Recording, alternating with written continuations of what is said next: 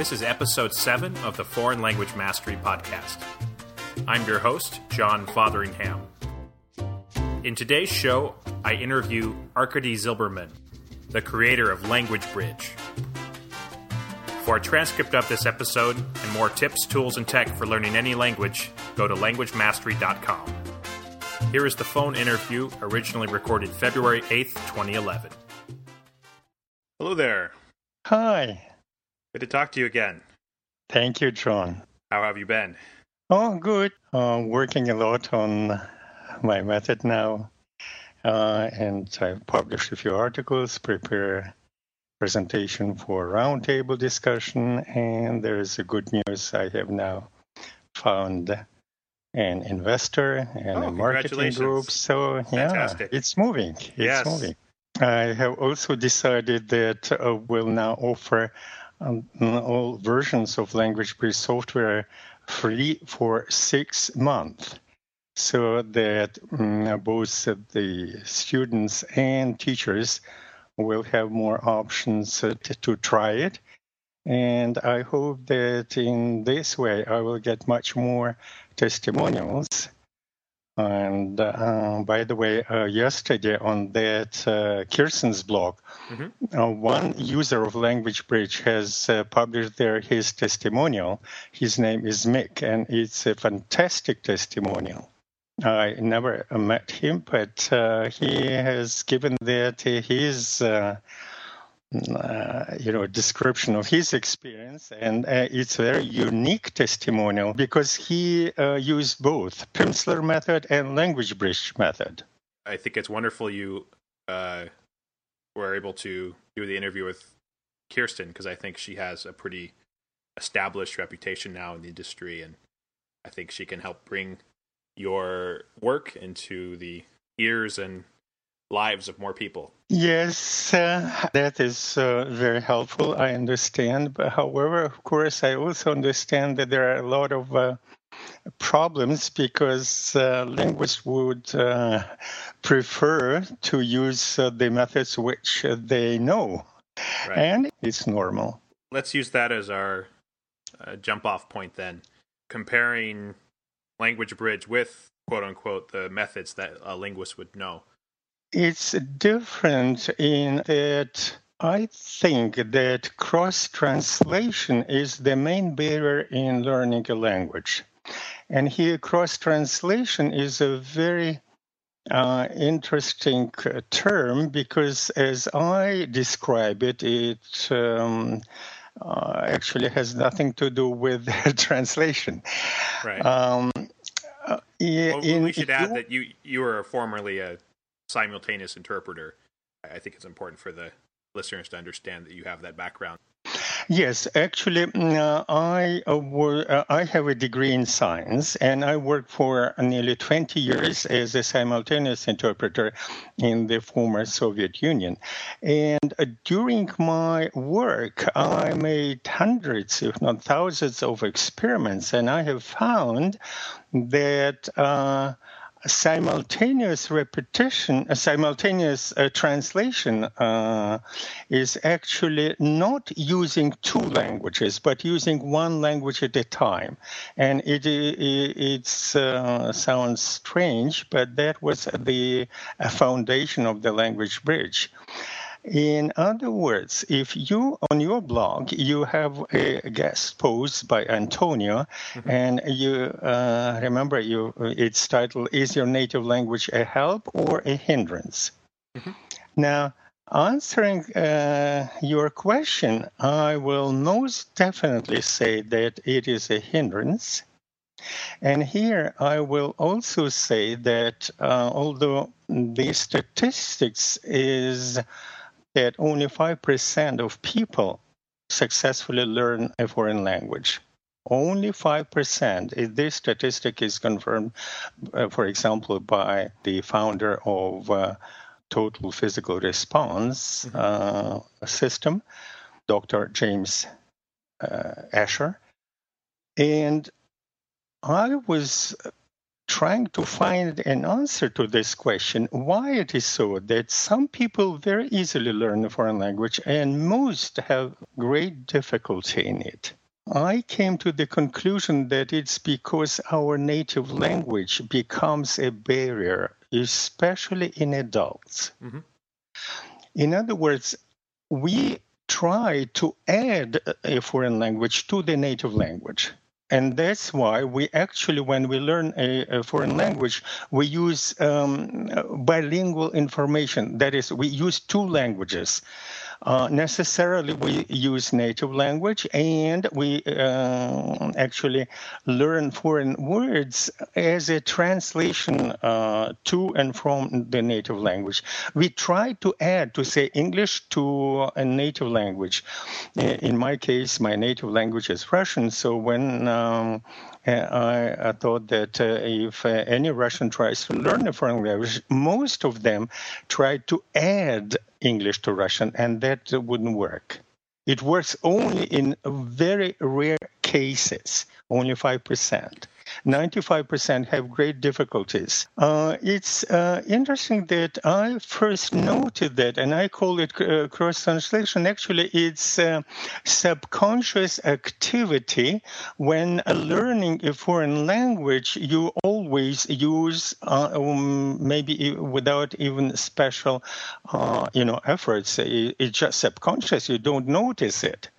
And here I can give you one example. Rosetta Stone, um, a very famous program, a great program, and uh, they um, start showing uh, you some pictures uh, to say a horse, a table, and uh, anything. And they then give the word, first the picture and then the word in English. The assumption was that if you exclude the native language from the learning process, that you can learn as a child. In my opinion, it's wrong. It's uh, you know wishing because it's impossible because subconsciously most people will subconsciously first see this word uh, table in their native language in my case, in Russian, I will see that it is stol. And then they will see it as a table. So this uh, is very hard to alleviate. We have actually to have a special tool to solve this problem. And at this point, I want to mention um, the great uh, book and video uh, by Norman Doidge. He is a psychologist and a medical researcher. In his book, he uh, studied uh, all neuroscientists' work for the last 50 years. And uh, following them, he actually came to the conclusion that adults have great difficulties in learning a foreign language because of the, as he calls it, tyranny of the mother tongue. Yes, I love that quote.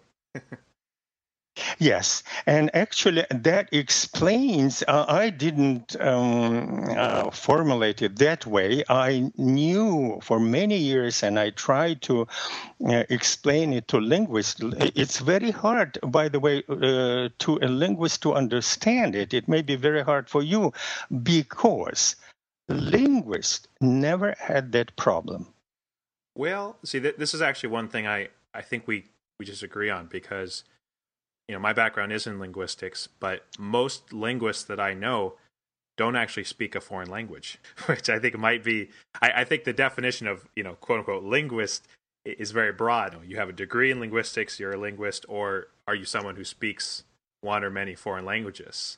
Then you're a linguist. So uh, I, I think your definition right now you're talking about is for the latter of someone who has learned one or many foreign languages well for that person, they might not understand why others have a hard time.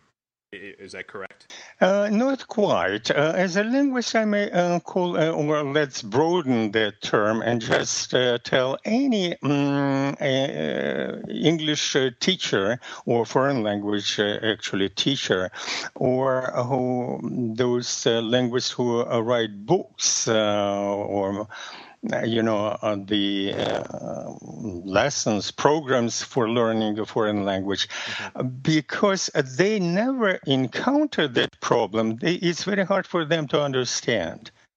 They think uh, that uh, the cross translation uh, cannot be solved, and so let's forget about it. That's the normal condition for any student to overcome his native uh, tongue, uh, mother tongue tyranny. But then, uh, if we agree on that, we may um, mention that briefly that in the history there were a few uh, methods which overcome this uh, impediment. And I mentioned in uh, those articles on Kirsten's blog that Callan method is one method. Uh, then uh, the crazy English, if you know about that in uh, China. So that, that, and, was, that was one that I, I, wanted to also talk about. Is from my experience with the crazy English method, I, I'm actually quite skeptical because it actually doesn't seem to fit with other things you've said in that you talk about how the listen and repeat after me method is going to become extinct because it obviously does not work. But I don't see how that's different from Crazy English. From what I've seen, it's there's a guy on a stage and he's yelling out phrases, and then the whole audience is just repeating after him. Oh, yeah, mm, it's uh, very different, and here's why. When you are, um, uh, first of all, it's not learning, it's uh, rehearsing. Somebody had given a very good term, uh, it's not learning English. Right. And when you uh, repeat in a crowd at that time, because you're all together and you repeat at the same time, it's very unusual activity, and because of that, your subconscious cross translation to and from your native tongue is turned off. But neither the um, founder of Callan Method nor uh, Mr. Lee, the founder of the Crazy English, didn't know actually how it works they uh, came to it from the practical point of view it works and so they have uh, quite a number of followers, but of course it is is not the method which would be recommended uh, to learn English uh, in the stadium. So your, your uh, point uh, is was... that, that that method turns off cross translation, and but, yes, but it's not enough. It's not a complete way that you would recommend of actually going about it. Uh, yeah, of course. First of all, it cannot be uh, um, used as a basis for the blended learning because there is another very important term, and I think that in the future, the blended learning, when we have to help to learn English in China to 350, 100 million people, uh, young adult uh, learners, then the blended learning uh, probably is the only alternative. Agreed. And uh, the blended learning means that you have to use um, software with pre-recorded lessons, which a, a learner can use at home uh, 24 7, anytime, anywhere. And he will have also an option uh, to sign up for some uh, public classes, maybe, or if he can afford for uh, private lessons, but most of them will use uh, public lessons where they can uh, ask questions, where they can uh, solve their problems, where they can be tested and uh, get uh, the feedback of the results of their self-testing. Right. So the blended learning, I think, is also the only alternative, in my point, for future meeting that uh, demand, that gigantic demand in learning English, which in that article is described as English mania. Probably you know that term also. In my experience, uh, as a teacher, I made every effort to try to de emphasize my role and de-emphasize the importance of a teacher, emphasize the importance of the individual learner's motivation, attitude, and choice of materials that they are interested in, which I, I think is something we, we agree on. But they were not sold. It was very difficult to convince the learners that they actually don't need a teacher.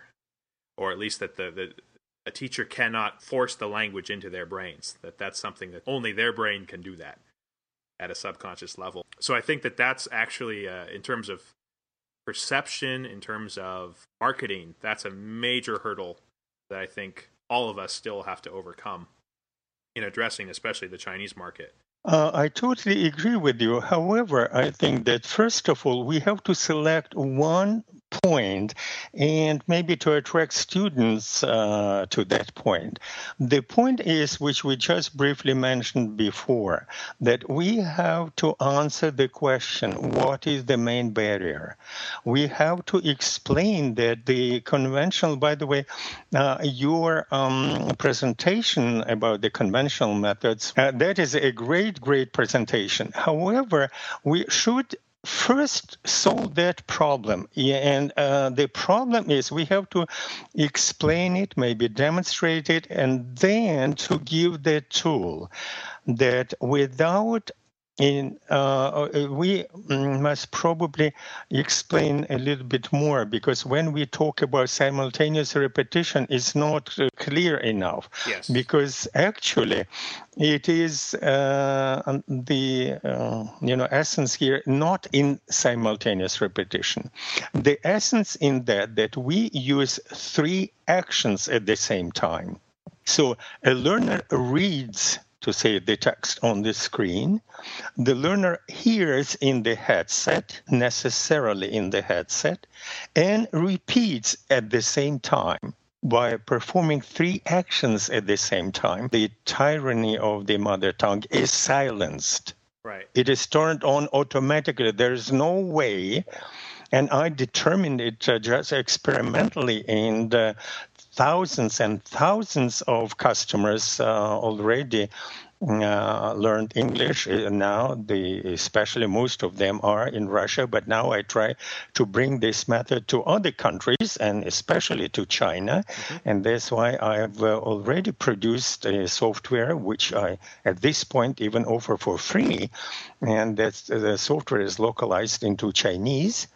Uh, it's localized into Spanish, into Russian, and one teacher actually localized it uh, into Czech language. So if you use those three actions at the same time, the subconscious cross translation would be uh, turned off.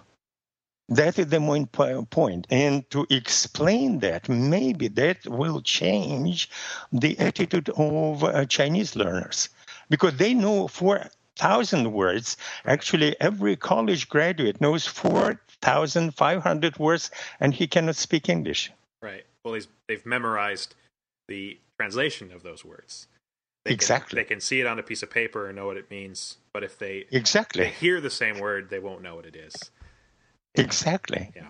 No, that's absolutely true. so. Uh, so that should be the starting point. I guess one of my curiosities would be from turning off cross translation and getting those three well there's actually two forms of input and one form of output all done simultaneously. From from that stage to actually understanding the meaning of what you're saying or hearing. That's that's something i'd really like to understand in a more you know cognitive linguistic sense I will explain how it is accomplished. First of all, when you do all those three actions at the same time, and you are very mm, uh, clearly described, it's uh, two inputs and one output. Uh, that actually activates your both left and right brain. And why you don't have any problems because the program is localized. That means that everything what is there is in two languages. And although I say that we have to separate languages, and the language, your native language, mother tongue, is there, but it is used, I would say, in a different mode. For example, if uh, you start a new lesson, you can read with your eyes in your mother tongue and imagine the situation because you do not pronounce the word. Actually, uh, when in the class, I always even recommend to keep your tongue uh, between your teeth like this so that you cannot pronounce the word. And by the way, that opens your visualization again. You visualize the text, you do not read it or remember it. Right. And then you immediately go to the next drill when you see this same uh, text in English. And you read it, you listen to it, and you repeat it. So you know what it's about because you were introduced to the images of the lesson in your native tongue. Right. So the context is clear. But then once Yes. you actually get into the drills, the idea is you're not going to be translating word for word. You are trying to Uh, build that new language center by using Exactly. your mouth, your ears, and your eyes. Exactly. More than that, there is one great additional tool built into this software. Whenever you have a problem with uh, the word or with the meaning of the word, you can click uh, on it with your right mouse button, and translation into the mother tongue will appear, but only for 10 seconds. So you will see it, and the time is enough to create the image. And because you hear this word and you continue pronouncing the whole sentence, you even don't notice that you got the image, not the translation. You don't remember translation. You don't see it. You don't work on it. It is given to open you or actually to activate your visual mm, capability again. And many learners have noticed that that their uh, even memory was improved because their visual capacity was returned back. Interesting. So there is uh, there is no problem in understanding, and also that's uh, again a, a difficult mm, part to understand because some teachers, uh, you know, in those comments and everywhere they um, see a contradiction here. That I say that the, we have to silence the mother tongue, and at the same time I give everything in two languages. There is no contradiction at all. I give it in a totally different environment totally different application. Right. That's something that I think needs to be very clear to the end user and to the teacher. There's two purposes here of the native language and the target. The, the native is there only for creating that mental context. Uh, yeah, John, but we have to um, maybe to uh, go into some details and everything you uh, we have to write about, we have to explain it because even to linguists, first it's hard to understand because it's so different what what we use now. And um, uh, you know when you will read that. You know, uh, testimonial of Mick. And uh, it's interesting there. He mentioned that he noted that sometimes while repeating after the speaker, he was one or two words ahead of it. Mm. And that is a very interesting observation made by many, many learners. Because when it becomes automatic, when the speech center of the target language, in this case English language, is formed, and you see or hear the image, you are in the visual mode. The word appears on the tip of your tongue by as if by itself. Right. And he was surprised. He even couldn't understand where it comes from. And I want to explain to him, to you, to everybody, it comes from the language speech center in the brain, which is formed as a result of three action approach. Right. Three actions at the same time. Linguistically speaking, it would also be called spreading. There are two different types of spreading. Uh, one spreading you are talking about is actually um, uh, in the case when you still uh, you have both your native language and uh, your target language, and still the spreading can work there because there are many many students who are learners who actually speak uh, from this uh, I would uh, call two language center. Uh, uh, because uh, there is no such thing, but it seems to them that they speak because they translate quickly enough. But it takes a lot of uh, brain power, Yeah. and very few can do it. mostly um, fail and they just stop learning a foreign language because they cannot do it. Now, the spreading, when you have separate languages, um, uh, when you activate the uh, new language speech center in the brain, by the way, it starts working e- even when you know 300 words. I just experimentally determined it by many hundreds of students who uh, have noted that after about seven or um, eight lessons, they already feel that some of their expressions come um, to them automatically. So you don't need a lot, uh, much. Uh, you know, effort to pronounce something which uh, you feel. I think even a lot of language enthusiasts, teachers, linguists who are even our basic same camp. Uh, you know, we're, we're we're all on the same side of basically saying that the traditional way doesn't work. But even on this side of the wall, there's still obviously many subdivisions. And I think one of those major subdivisions is listen first, speak later, or speak as soon as possible. But I, I think that uh, as your method has proved, and, and, as many others out there have proved, uh, the disadvantage of speaking soon has been highly exaggerated. Uh, not only exaggerated, but uh, it's not uh, quite true because uh, you know, I, I think you were one of the first who mentioned that one of the main reasons of the conventional methods uh, didn't produce desired results is because they consider uh, foreign languages as information. Yes. Although it is a skill. Yes. But if it is information and you base all your research and all uh, um, on this uh, assumption that it is information, then we have a lot of problems here. And I would like here to mention one of the most, I would say, scientifically based uh, methods in the world, and that is Pimsleur method. And you very, uh, uh, uh you know, correctly describe it that it was introduced in 1967 in a most scientifically based paper. But uh, the Pimsleur method, a very scientific method, was uh, correct because at that time uh, there was only one um, theory and one assumption that the foreign language is information. And if you consider it as information, his method is right. But if you consider that it is a skill and you have to separate, you have to silence mother tongue, and you have you can actually very quickly in a few months you can start forming a new language speech center and you can learn a language in less than a year and be absolutely proficient in it then his method becomes um, obsolete.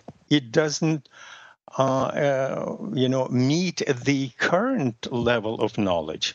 A foreign language is a skill, and if you learn it as a skill, then his uh, famous graduated interval recall theory is not applicable anymore. It's not information. And if you remember that, um, once again, that uh, learner, Mick, he said he was keeping um, learning uh, Pimsleur three times in a row, all three levels, and he was keeping forgetting it. Why? Because as information, especially bilingual information, uh, it's our protective mechanism. We are doomed to forget everything in 30 days 90% of information is lost, which uh, the special information which was not used. So that is um, catch 22. Mm-hmm. And, and I think that's why so many of the, these people are continue to be frustrated despite so much effort. They still fail. Exactly. And what is it they're failing at? They're they're failing at a, a mission impossible, which is to memorize yes. an almost infinite number of facts about an yes. organic system uh, which is not fact based. Uh, you know that Chinese uh, learners they are um, you know very motivated. They are very capable. They are learning English um, uh, maybe four hours a day. You know, and still no result because the system is wrong. Now, why it is wrong? Because you can memorize words, and they do memorize words, but speech is a subconscious process where memory doesn't pay, uh, play um, uh, practically any role. Right. We confuse two different processes. When we speak, we do not, uh, how to say, it's subconscious process. Yep. We do not recall words. We do not use memory. The words appear on the tip of our tongue, called, called forward, if you will, by the image, by the feeling, by association we speak in chunks. Mm-hmm. Another um, interesting point that in language bridge we do not u- learn words at all. A separately uh, taken word doesn't have any mean, meaning. We learn by chunks, by sentences.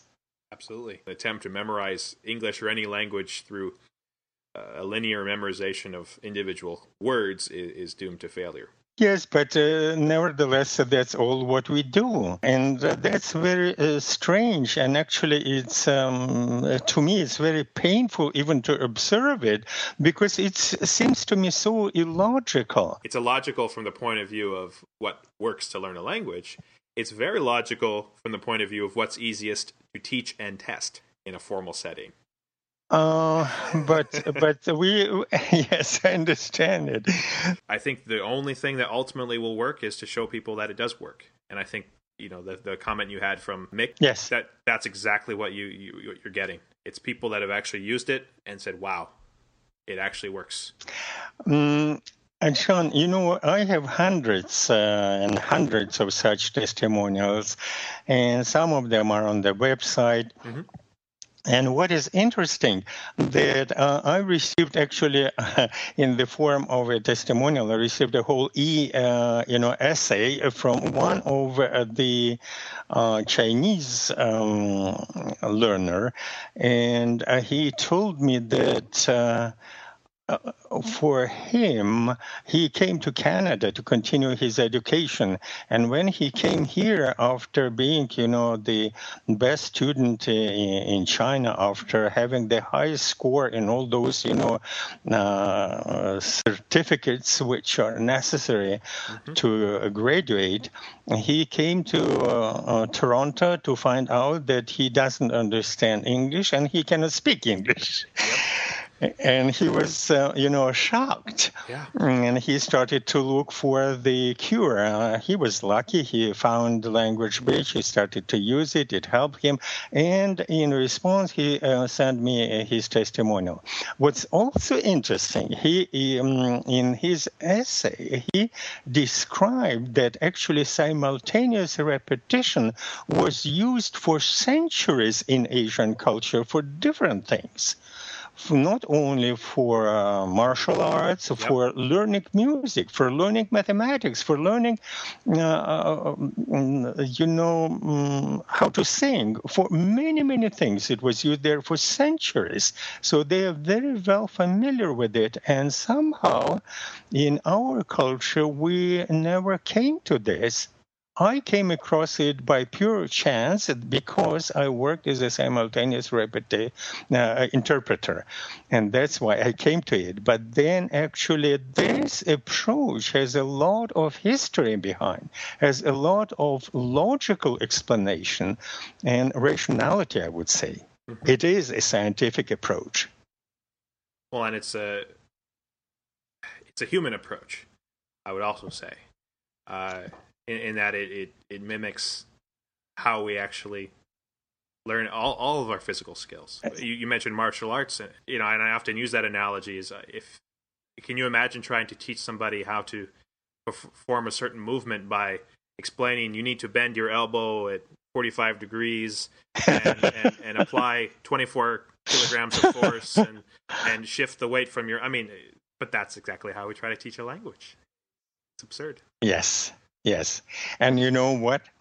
Actually, I have used a few times this phrase that when you start learning and teaching by Language Bridge, then all your students become language capable again. Mm-hmm. And here, let's um, come to that point again and maybe elaborate on that a little bit more. Uh, that uh, you were going to ask me about, I just yes. remind you, yes. about that 95 5% ratio. What is that? That's one thing you, you bring up often is that uh, 95% of adults are quote unquote foreign language incapable. And I, I think my key point, and this is something that much of foreign language mastery is about, is that yes, indeed, obviously, 95%, or even I would say higher in many populations, percent of adults fail to learn a foreign language to fluency. Absolutely, there's no argument there. However, why is that the case? I think that's where we might slightly differ in our in our views. I do agree that cross translation is a huge part of it, I, no doubt. Um, but I think I ascribe attitude, motivation, and what materials you use uh, as also very large percentages of that. And, and, and, a lot of this is, of course, experience. A lot of it is anecdotal, uh, but some of it is scientific. But it's hard to nail down, you know, any of the uh, effective factors in language learning scientifically.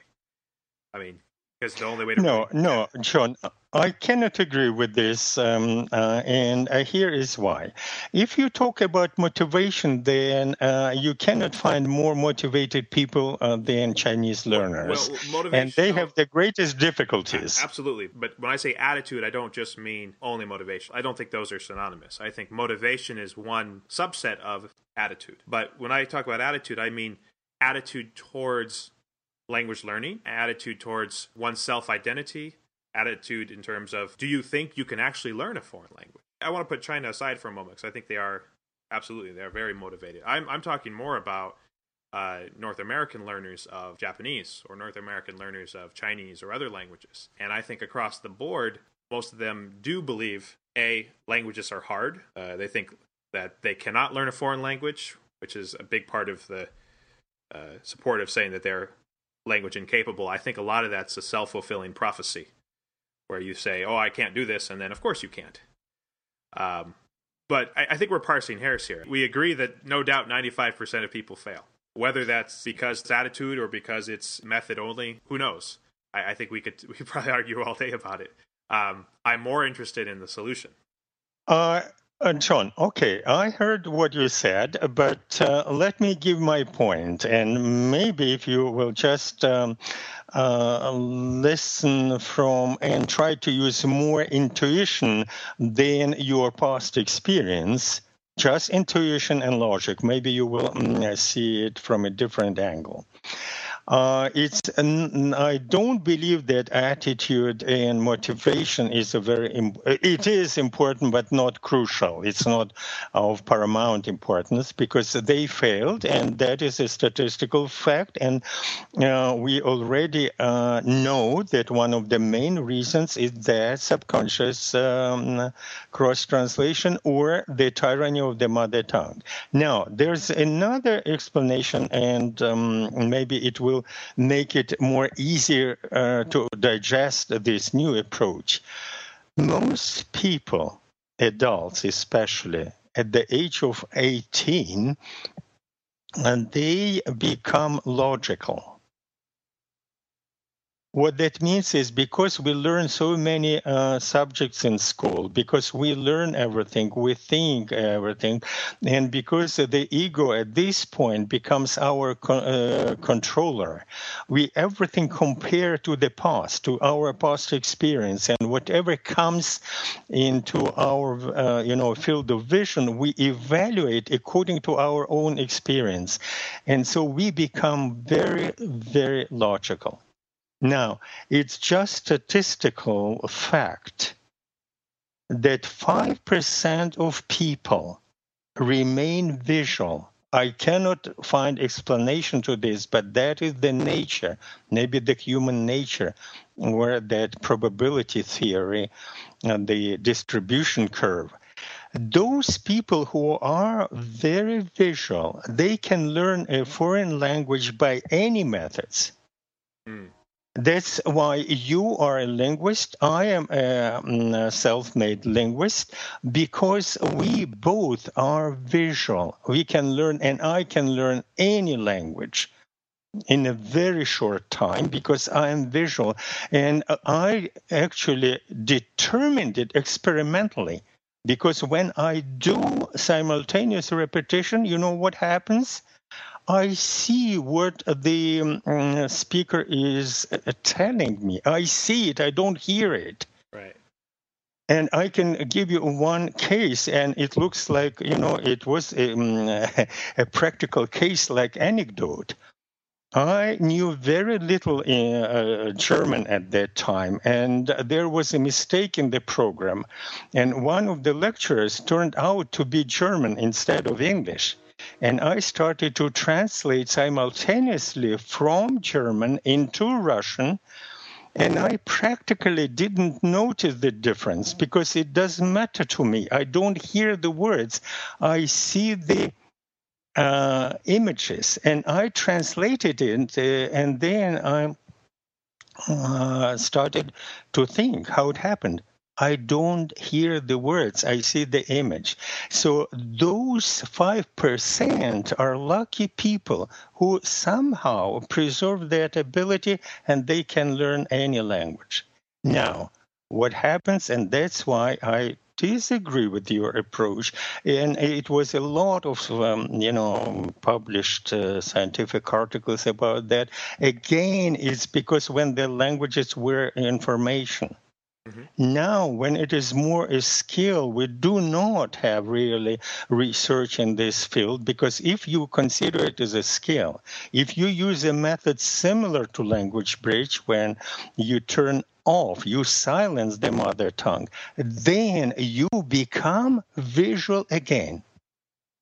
And that is why I, um, a few times, I have uh, written about it, explained it in my lectures, in my Viz IQ classes, that this method restores your language capability any learner who follows the language bridge instructions become visual again. He become language capable again. He can learn. Anybody can learn a language. And of course, motivation and attitude is important, but it is not a deciding factor. Hmm. The point you make where anybody, regardless of their attitude, if they actually do this method, will learn. I think that's a key point. Exactly. Uh, I, yes. I, I think, though, back to my point, to get somebody to spend the time to do it in the first place, that's one of the first obstacles. That absolutely is going to be attitudinal. They have to be motivated and they have to want to do it. And they have to believe it's going to work. And I, and I think uh, yes, uh, John. Uh, yes, I understand. Uh, you are absolutely right. But uh, you know what? It, and it, it, would be difficult. But we should remember that any chain reaction of a dramatic change in uh, any field requires only four or five percent of a sample to believe. And the more we get such um, testimonials, and we'll get them in hundreds and thousands, the more it will become popular. Besides, the uh, language bridge software is organized in a very special way and a very unusual way. You would never find such features. I will briefly now um, name them here uh, that uh, in any other uh, software or program. For example, you can print out any lesson or any drill you can transfer it to any MP3 player and you can work on it um, not necessarily on a computer. You can work on it on your um, uh, MP3 player on phone anywhere, anytime. And besides, if you understand the fundamentals of it, you can actually take um, a, a, lot of free uh, resources on internet. There are thousands, millions of free resources. They are underused. Why? because stu- le- students, learners, they don't believe that they can do it. Now we have to show it. We have to explain them why they could not and why they can now. That's what I try to um, to show to you. And if I will be successful to show uh, to you, then maybe together we'll be successful to show to somebody else. That's the chain reaction. Yep, I'm converted. oh, great. I have no doubt in the efficacy. I think when you're 99% agree with somebody, then it's interesting to talk about the 1% you disagree. Yes, yes, and that's um, a great pleasure, John, and that's why I'm very grateful now for this interview with you because I felt that, that since you created that presentation about the conventional methods and you are looking for something new, mm, that's uh, why I was sure that you will be interested in this approach. I am indeed. Well, thank you for uh, getting in touch and being patient with me getting back to you. And uh, I look forward to talking again. Thank you very much. Thank you. All right. Good luck.